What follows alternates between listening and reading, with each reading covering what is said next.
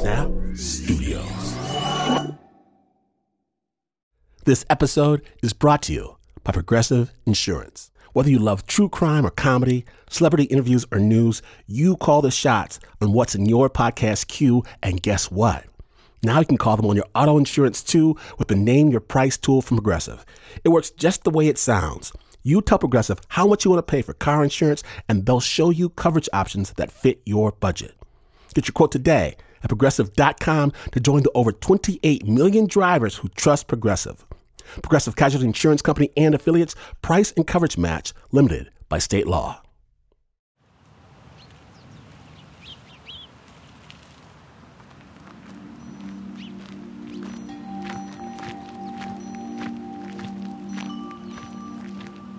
Okay, so several years ago, I'm crossing out of the woods into a field with my little boy. Midday, glorious. Not too far from Yosemite, I walk and little boy sized steps toward where I hear my friends rattling cookware together at the campsite. They're finishing off lunch preparations. Between us and them runs a stream. And while we're crossing it, we see a box turtle just hanging out next to the water. My boy, he says to me, Turtle. Turtle. I agree. Turtle. He squats down to get him a closer look, and the turtle's actually not doing much, just sitting there in the sunshine. And he watches the turtle do nothing for a while. Till I say, okay, let's go. But the boy doesn't move, doesn't get up. He just says, Turtle, staring at intently. That's a turtle, all right, boy. It's gonna stay a turtle. But let's get to moving on. And I start to get a little bit annoyed when he doesn't step away before that thing inside asks me a question. Where are you going? Where you gotta be right now? What is more important than that turtle? And I have to laugh because we don't need to run to lunch. The food's not going anywhere. I don't even have cell service. No one's gonna be upset if we take a little time. So we take a little time, this boy and I. Enough time to get a real good look at this turtle. No menagerie, no lions, no bears, just the turtle, the stream, and the sunshine. We look. We look. When the boy decides that this turtle has been properly looked after, he stands up, runs top speed toward a log, crawling with ants. And we look at those for a while too. Look, ants. Ants. And he's right. They're amazing, truly. Some feeling out their next steps, others rushing behind the ones in front, others still not moving at all. There is no place else I am supposed to be, nowhere that I have to go.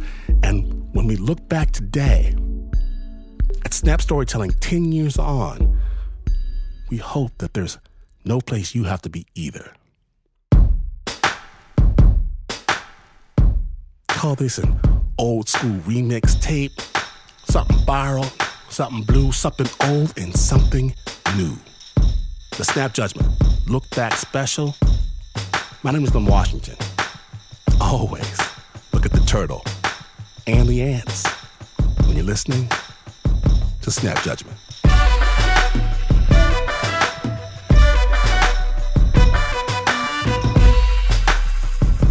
We begin back in the day. One of the first times Snap Storytelling took the stage, the live stage. Now, this piece, it does use a word that you should never, ever, never, never, never, ever use. So don't use it. Ever. But we did, of course, save you the very best seat in the house. Snap Judgment. Live. Please put your hands together for Mr. Ise Lyfe.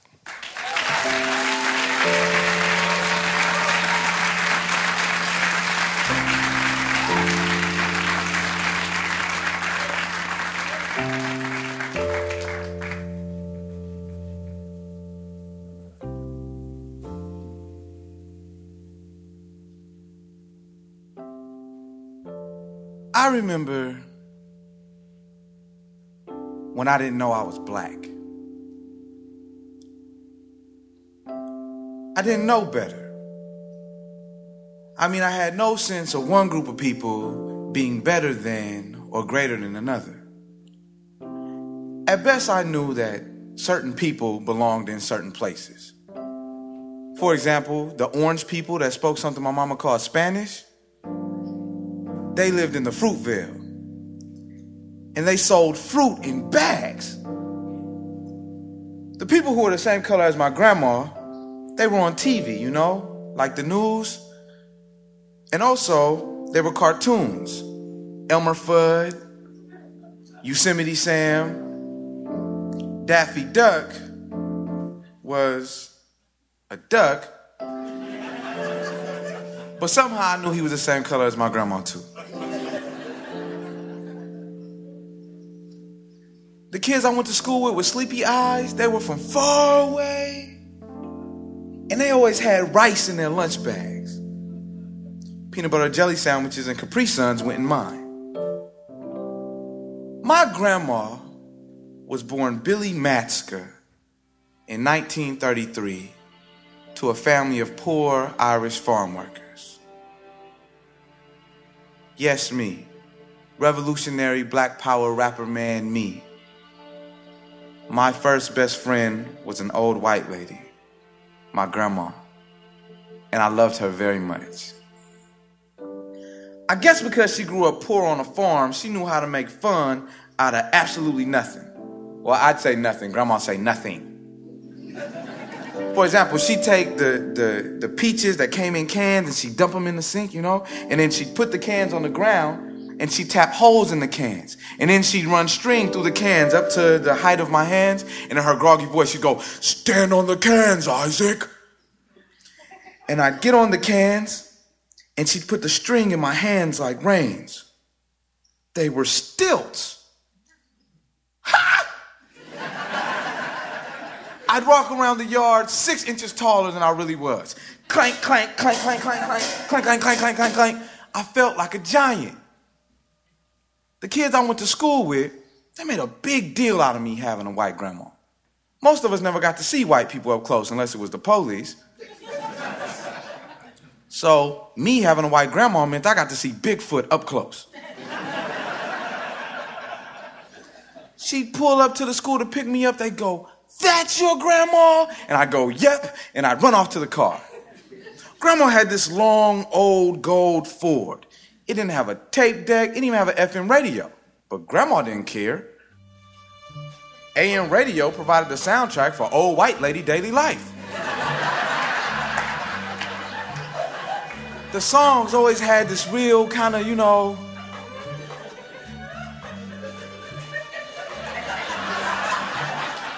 slow, boring, and redundant, easy to dance to. Reminiscent of Jim Crow, but sounds like music to you. But I didn't know they were old white lady songs. I just knew they were songs that my grandma liked. I'd be right next to her singing along. As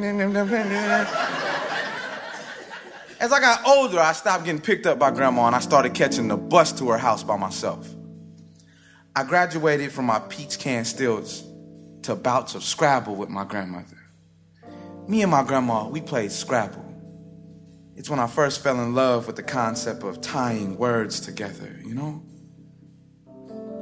Not only did I graduate from my peach can stilts, I also graduated from my naive view on race. By the time I was 12 years old, I was quite clear that in this country, white meant better. Not only did I graduate from my naive view on race, so did my homies at school.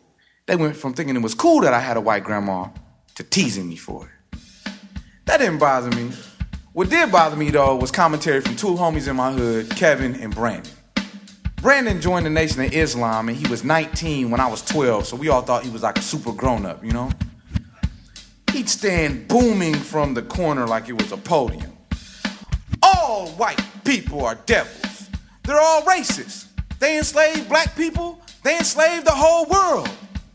it would drive me crazy. I'd argue with him, going on and on about how that wasn't true. My grandmother was proof. She was a white woman married to a black man and had black children. How could she be racist?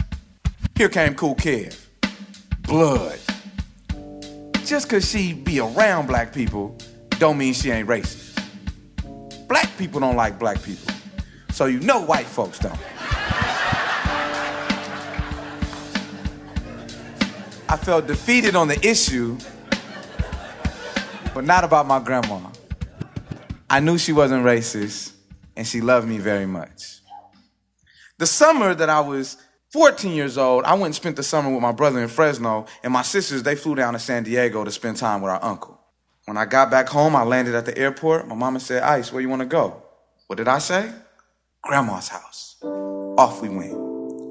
We got there, and right away, Grandma started setting up the Scrabble board. She started asking me all the questions that grandmas ask, you know, how was your trip?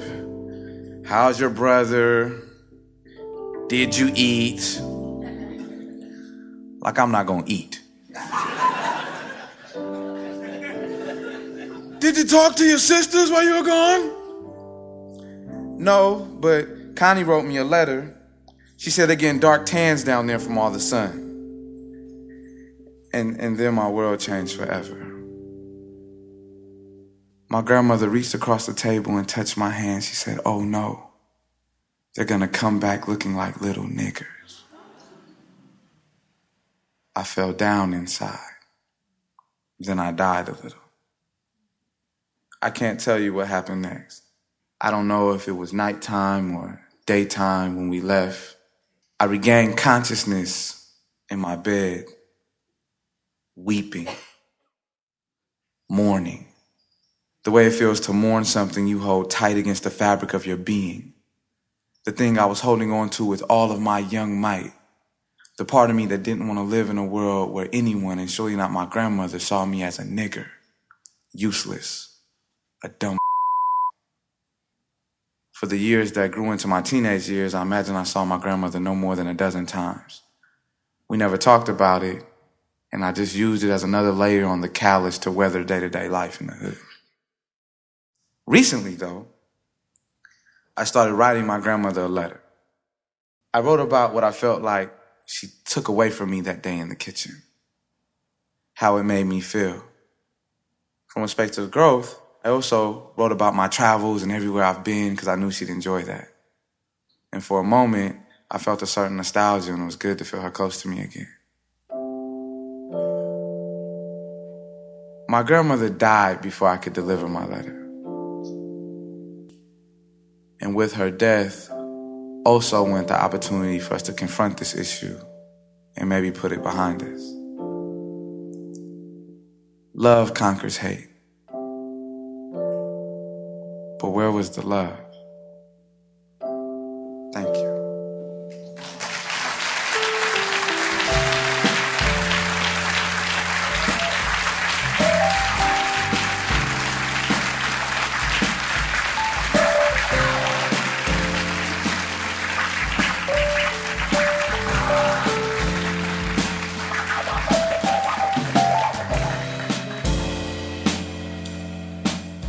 Ise Lyfe, doing it back in the day. Snap Judgment Live, original music by Alex Mandel. The live score performed by Alex and the Snap Judgment players, Tim Frick and David Brand.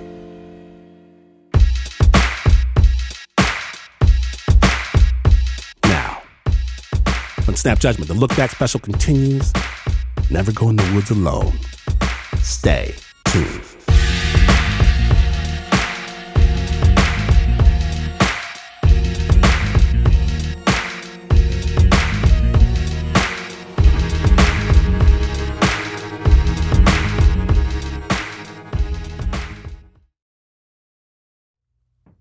For Snap Judgment comes from Odoo. What is Odoo? Well, Odoo is the only software your business will ever need. Featuring a suite of integrated business applications, Odoo connects your business operations together so you can get more done in less time. Odoo has apps for everything CRM, accounting, sales, HR, inventory, marketing, manufacturing, you name it. Odoo's got it. To learn more, visit odoo.com slash snap.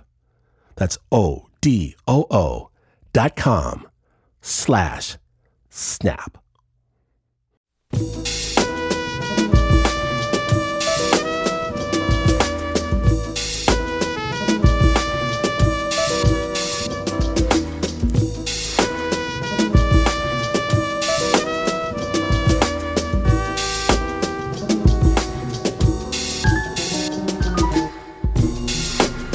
Welcome back to Snap Judgment, the look back special. Now, today on Snap, I'm going to meet a young man by the name of Brody Young. And Brody Young is one of those jobs for which only the truly tough should apply. He's a state park ranger at a place called Dead Horse Point, deep in the canyon lands of southern Utah. The thing is, when you're a ranger in those parts, it also means that you're the law enforcement. Now, Brody, he takes his job seriously. But his real love, his first love, is the desert, the canyons, the rivers, the place. Snap judgment. So let's talk about the stars that come out at night. You can see all the stars. It's just so clear and so dark. It's considered dark sky country. And when the sun rises and you go, uh, you know, on the cliff's edge, up at Dead Horse Point, you can see mountain ranges that are 100 at 150 miles away. It's just desolate and vast. And if you don't go out prepared, um, it's going to bite you. I've recovered a lot of bodies, um, whether they were on the river, you know, or got lost in those canyons and they just weren't prepared. So you're you're you're putting yourselves on a on a on a tightrope and it's easy to fall. In Desolation Canyon on the Green River, there's a few places you can go see uh, a skull, which is odd, isn't it? But someone dies in the desert, they're gonna stay there for a long time before they're found. And some people uh, choose to go die alone a beautiful place. That happens actually kind of frequently, and that's that's something I have a hard time understanding. How can life get so bad that you want to end it? November 19th, 2010. I was on patrol. I was on a uh, an extra shift. I'd worked that day, but there was some overtime money available. And it's a really warm, warm night. It's kind of the warm before the storm. Then I went down uh, this Colorado River corridor to these trailheads to see if anyone is still up onto the trails. And uh, the first trailhead I went to was Poison Spider Mesa Trailhead. So I found this lone car in the kind of back of the parking lot, and it was parked really awkward like. I was worried someone would be out on the trail still that hadn't made it back. It was kind of late, and uh, late in the season too. So I couldn't see a plate, and I kind of rolled up to it and turned on my overhead white lights and um, got out of my truck and walked around to the driver's side, and I see this lump in the back seat. And I think, oh man, someone someone's sleeping in there. And so I knock on the window. And, you know, I knock on it several times. And this gentleman wakes up and he opens the door and I tell him who I am and and ask if he's okay. And then he said he was and then we talked about where he could go camp.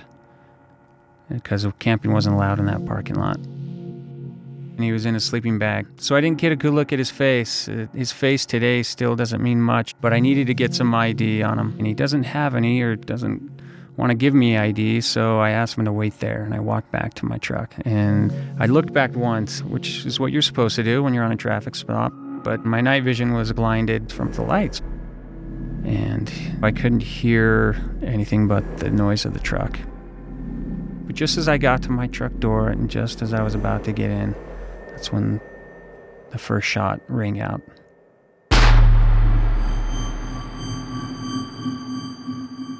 It hit, hits me in my left arm. I'm left handed. It shatters and man, I screamed out and I turn and I just see muzzle flash and him advancing on me, firing one shot after the other. Three more rounds hit my back. Two of those rounds were stopped by the vest, but the third round broke through and went into my vertebrae. I fell to the ground at that point, and he is just standing right over me, hitting me with round after round. There was a lot of gravel bouncing around. Eventually, he stops. And then um, I had this moment. It's a terrible cliche, but it was either you lay down and die or you get up. And man, I wanted to live. So I got up. It startled him, and he ran to the front of my truck, and I ran to the back of mine. And in the meantime, I'm looking at my left hand and I'm telling it to grab the gun, but it won't grab the gun, it won't move. And I finally just said to myself, You idiot, use your other hand. And that's when I began firing back at him through the windows of my truck. I was also counting uh, my rounds because I knew my reload was going to be with my arm dangling. Uh, non traditional. So I released the mag and put the gun between my legs. And I used my bumper to, to chamber around and I begin shooting more.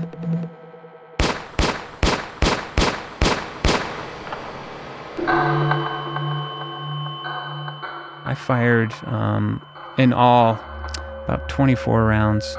And then he raises his hands and I stop shooting. And he says, You got me. And then I began to go unconscious.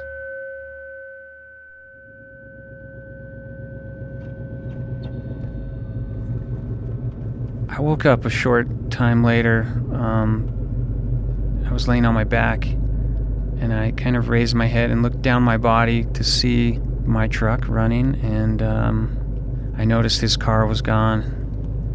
And then I thought to myself, laying there, no one knows I'm here. I didn't notify anyone that, that I was out checking on this car.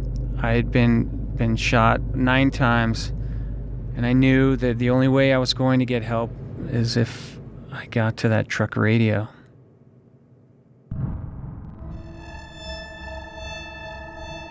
But I did not feel right inside. Um, I felt very heavy, like someone had poured concrete on me. Uh, my right leg was numb, my left arm was numb, and it was really hard to move. And I slowly began just rolling onto my stomach, rolling onto my back, towards my truck. And this took some time. It felt like forever.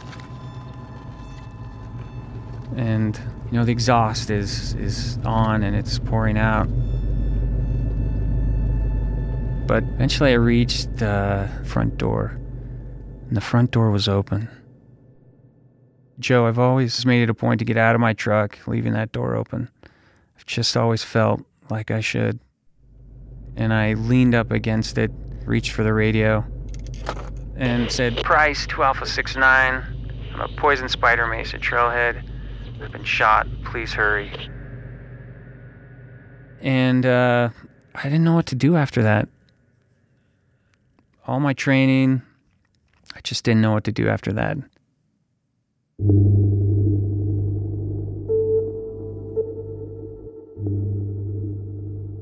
When the ambulance arrived, it took me to the hospital in Moab. And from there, I was chopper to the hospital in Grand Junction, where I underwent emergency surgery. But let me just tell you the damage. Uh, my heart was hit, small intestine, colon, right kidney, liver, diaphragm, left lung, spine, pelvis, left humerus, you know, left triceps muscle, right forearm, right femoral nerves, right hip flexor. And they told me that I shouldn't be alive. Say I died a couple of times during those first few days in surgery. But after I woke up, I eventually got to the point where I asked, "Where where's the suspect?" So I was told that after I was taken to the hospital, they found uh, the car that he had driven off in, and it was definitely off the beaten path. But they noticed that there was uh, a blood trail that wandered off down the river corridor. And they followed this blood trail uh, for like a mile to uh, a boulder field, and it looked like it had been setting up to ambush anyone who came over the hill because there was a backpack and a 22 rifle and you know food and sleeping gear. And uh, he didn't leave a blood trail from that point on. And so the trail went cold. But when they found his vehicle they ran the license plate and found that it led them to a name of lance leroy arellano Was there anything in his backpack, in the car, that his family could tell you anything that would explain why he shot you multiple times in the middle of the night on a routine traffic stop? no no explanation Did he have any kind of criminal record? Yeah, it was very minor, nothing violent. So, why would someone do this? What would lead them down this path to where shoot a cop and run out into the desert and disappear? Not sure why, but federal and state and local agencies began to search for Lance over an area the size of Los Angeles.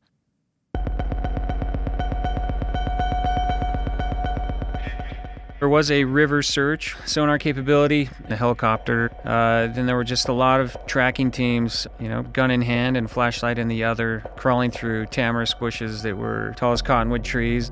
Um, there were a lot of calls. Yeah, we've seen them. I mean, everyone wanted them found, right? And uh, wanted a reward, and a lot of those, well, all of them turned out to be bogus, but um, they checked on all of them. They even went down San Diego and searched to see if he was being very well hidden amongst this motorcycle club. I even thought I saw him uh, a couple of times in town. You know, dark curly hair, and he was wearing a hat.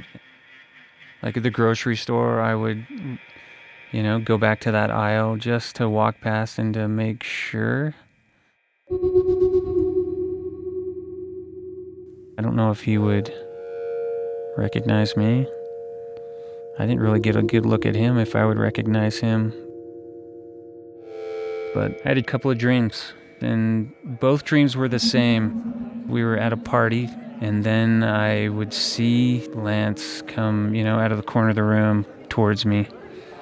He would raise his hand and he would shoot at me, and then I would shoot back, and he would die. And so one year after another would pass, and that was kind of torturous, not knowing what happened after, you know, he left me for dead and he drove off. Where did he go? I wanted an ending to it. And then Christmas Eve, 2015, we're making uh, little vials of vanilla to give out to our friends. And we, I get a knock at the door, and it's my lieutenant. He says, "Come outside real quick," and his face is is not right. So I go out and close the door in my front yard, and snow on the ground. And he says, "We found him."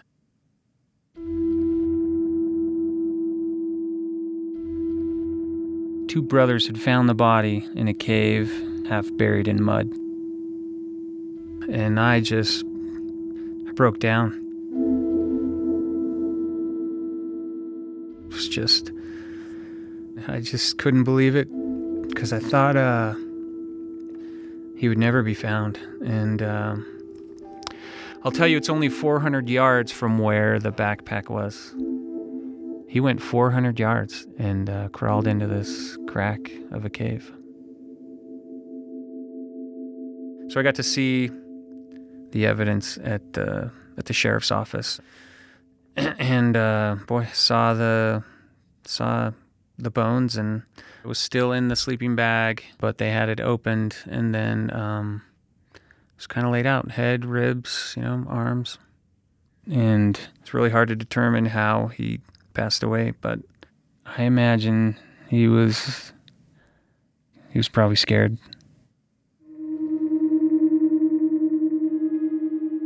Because when you're hurt and you're out in the middle of nowhere and it's dark and it's getting colder and it's starting to snow, you can't warm up, you're cold, your breathing is, is getting worse. Um, that's got to be the worst feeling in the world. And it's probably why he crawled into that cave was just to rest.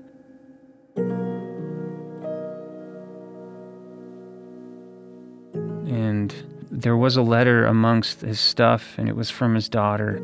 His daughter talked about, We're finally going to be able to spend this Thanksgiving together. And uh, she was really looking forward to it. But he didn't live beyond that night. He just laid down in that cave and didn't get back up.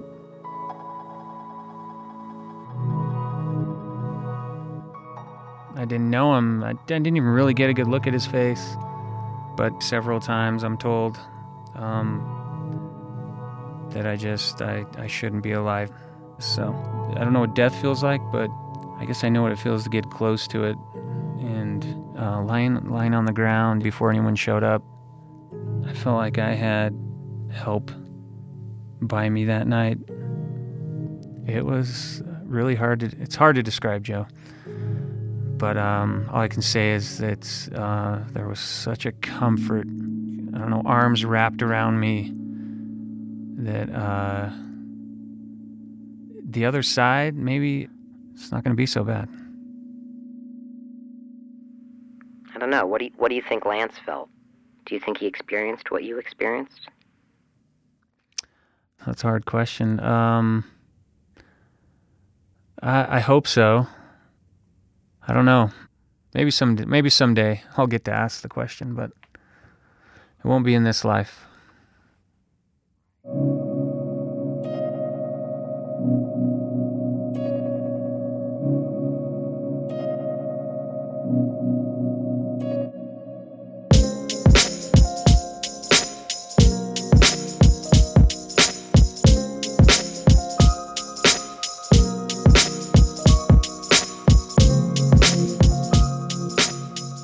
Thanks to Ranger Brody Young for sharing his story to Snap. After a long recovery, he's back to doing what he loves, working as a state park ranger in the deserts of southern Utah. But he's also taking to motivational speaking, helping other people figure out how to survive the unsurvivable. To learn more, we'll have links to his website on our website, snapjudgment.org. The original score for that story is by Leon Morimoto. It was produced by Joe Rosenberg.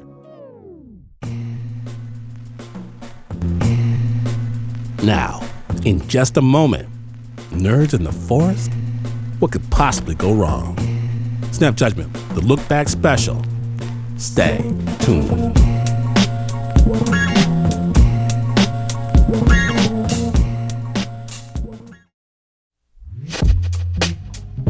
Okay, so fourth grade. Teacher's saying something. The eternity seconds click away once every eon. So hot. So bored.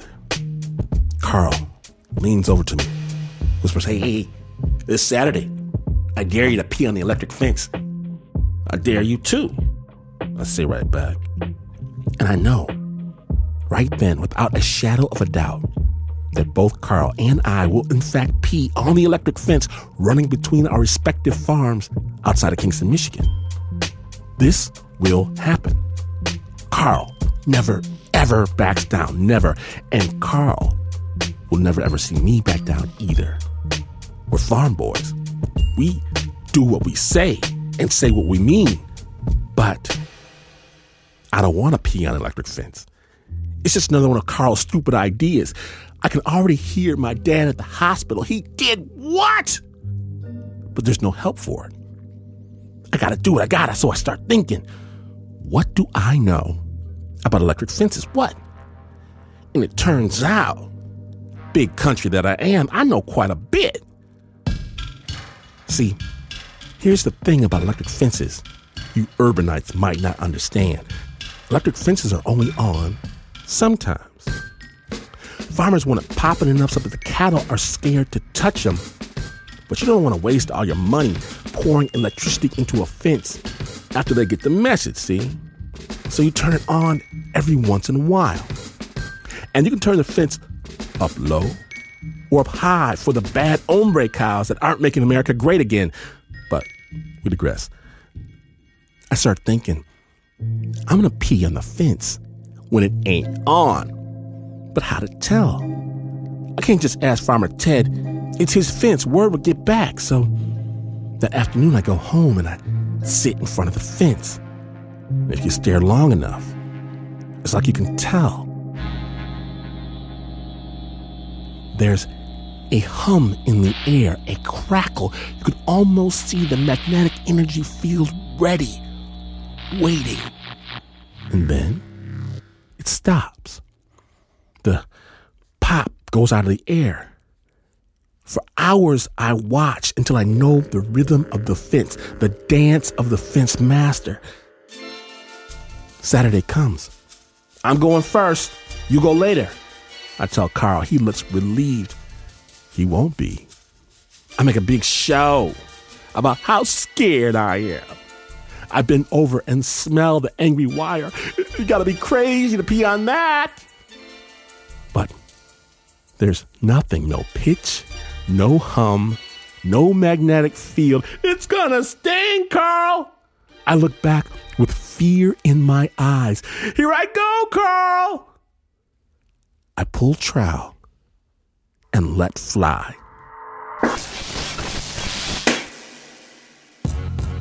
And it's not just my Willie that is electrocuted. A spasm of voltage sizzles my spine, the back of my brain, my liver, my kidneys. The shockage sends me 10 feet in the air, crashing down on my back, trembling, groaning foam, leaking from my eyes, my mouth, my nose. Oh, oh man! You're something special. I ain't never seen nothing like that, man. Fried. That's what you got. I can't believe you did it. Can't believe it. I even asked Ted to turn it to 10. I said there's nothing this kid won't do, and I was right. I'll tell you what. My brain hurt. Whatever bet this is, you win. Paul, kill me if I did something crazy like that. Look over at the fence and the fence grins right back at me. I don't know what happened. I still don't know what happened. Either I read it wrong or it turned on right when I did my business. I don't know. But you can imagine my surprise a few weeks ago. I turned on the TV to see two science guys announce that it's impossible to get zapped from peeing on a fence. I can prove otherwise. I can. But, Carl, if you're listening right now, I think it's safe to say it's your turn.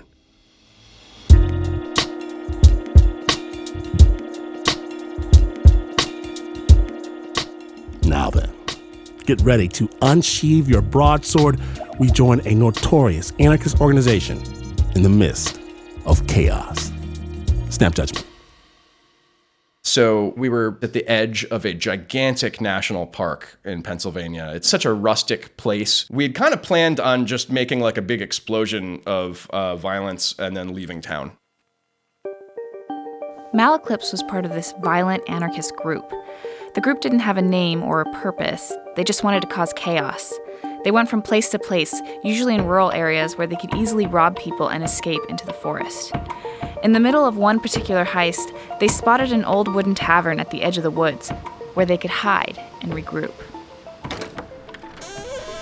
When we came into the tavern, there were two or three people in there, and it just so happened they're people that had looked at us funny earlier.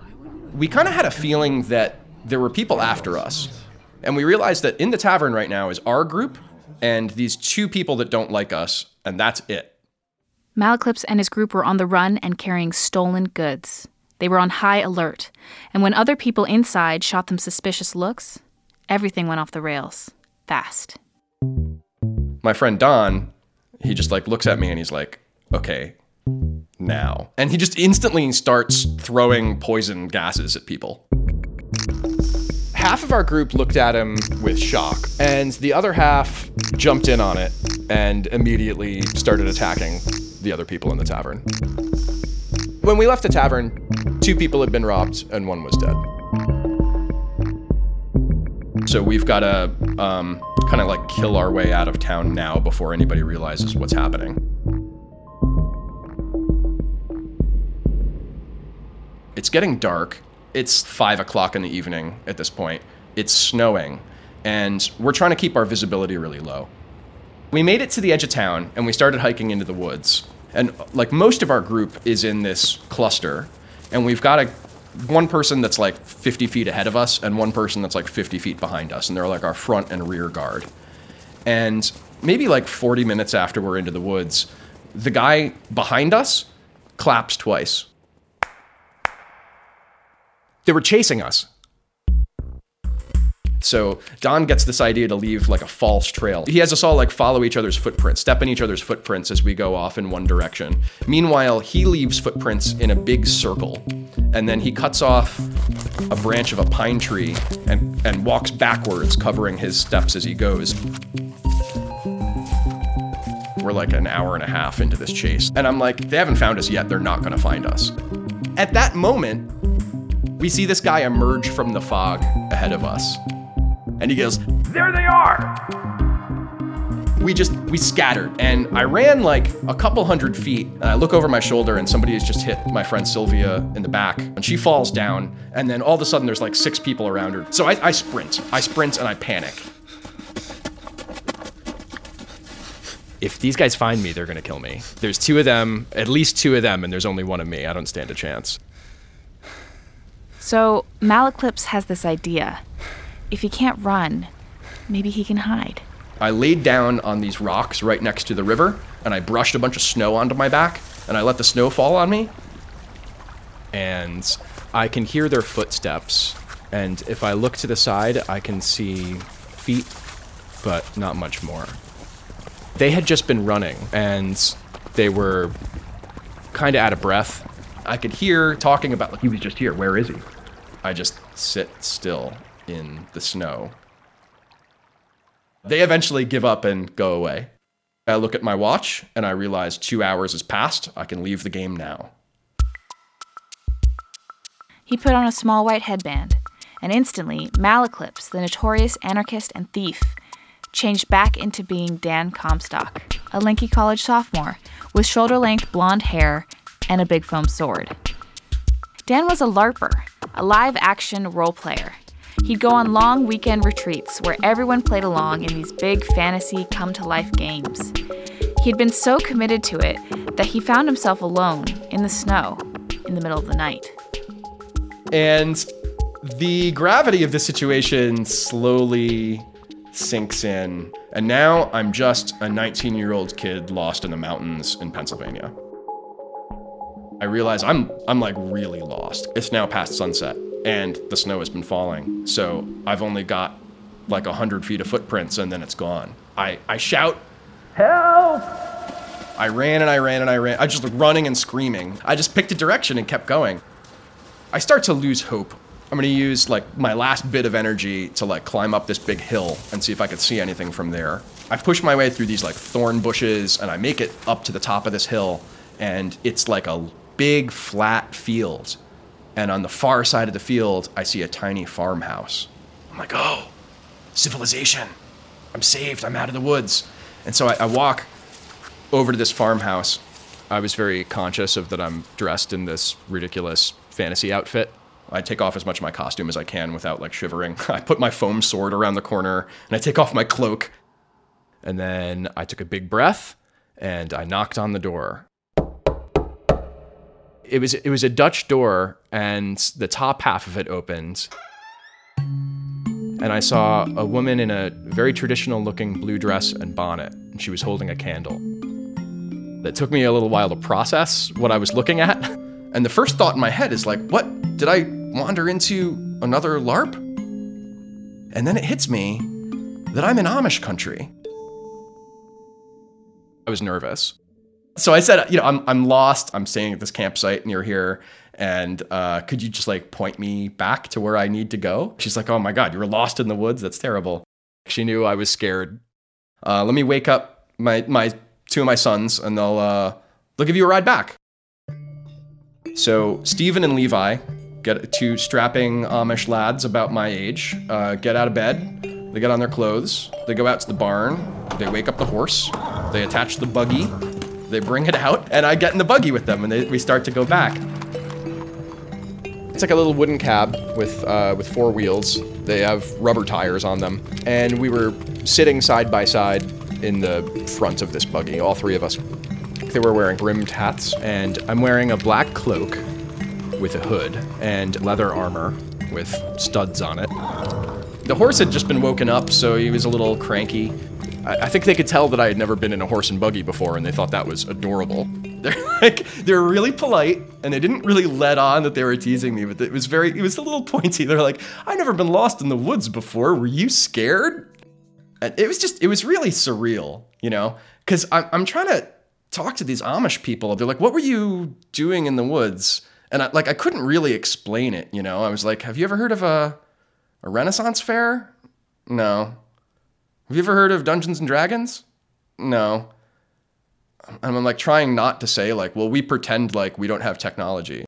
Like we live in a different time. It's, it's funny, you know, people talk about Amish people like they're, you know, these, these bumpkins. And uh, they talk about us the same way. You know, they're good at things that we're clueless about. Like, who am I to judge? You know, I just wandered through the woods with like a cape and like a foam sword. I wasn't really able to explain it to them. And so they just kind of stop asking follow up questions at a certain point. So we pulled up to the campsite into like a little fantasy village, and there are different groups of people. There are these dark elves, they have pointy ears and they have dark makeup. Wizards who are wearing robes or, you know, and funny hats. Rangers you know, kind of dressed like Robin Hood a lot of the time with the kind of like pointed cap. As soon as I stepped in, my friend Don and my friend Alan, who was carrying the treasure chest, they were like, There he is! And everybody kind of cheered. Everybody was relieved. Everybody was worried about where I had been. They said, Where were you? And I said, Amish country. I thanked Stephen and Levi very warmly. I gave them hugs they seemed a little bit amused. They were looking around and weren't really sure what they were looking at, but they they were happy I got to where I needed to go. I kind of got that sense too, like that the next day they were going to be telling everybody, "We met the weirdest guy last night." My name is Malaclips. I'm a madman, a revolutionary in the world of Tira, on the continent of Avalon, in the kingdom of Evandar, in the duchy of Greyhorn. This is a this is a land order and chaos. There are liches and death knights, vampires, uh, werewolves. One of the werewolves is a baron, and he rules part of Greyhorn.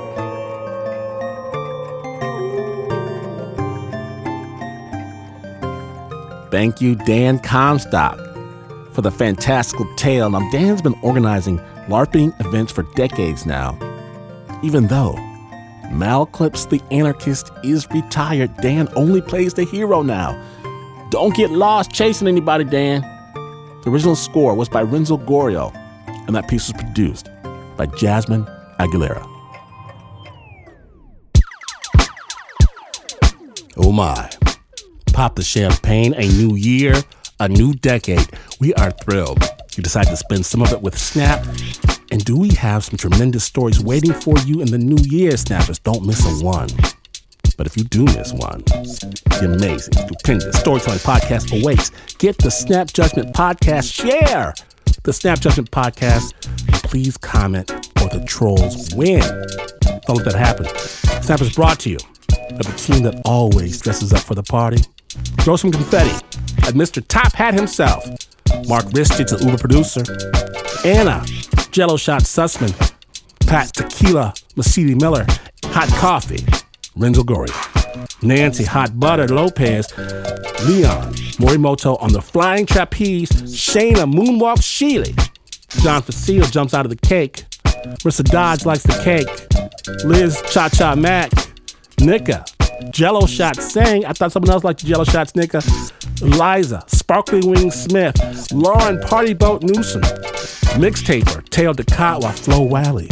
She plays Scrabble. And no time in the previous decade has this show ever been the news. And I'm happy to report that it is still not the news. But in fact, for months, you could plan the big Snap Judgment holiday party for next Thursday, only to discover that you've reserved the venue for next Friday. And you would still, still not be as far away from the news as this is. But this is WNYC.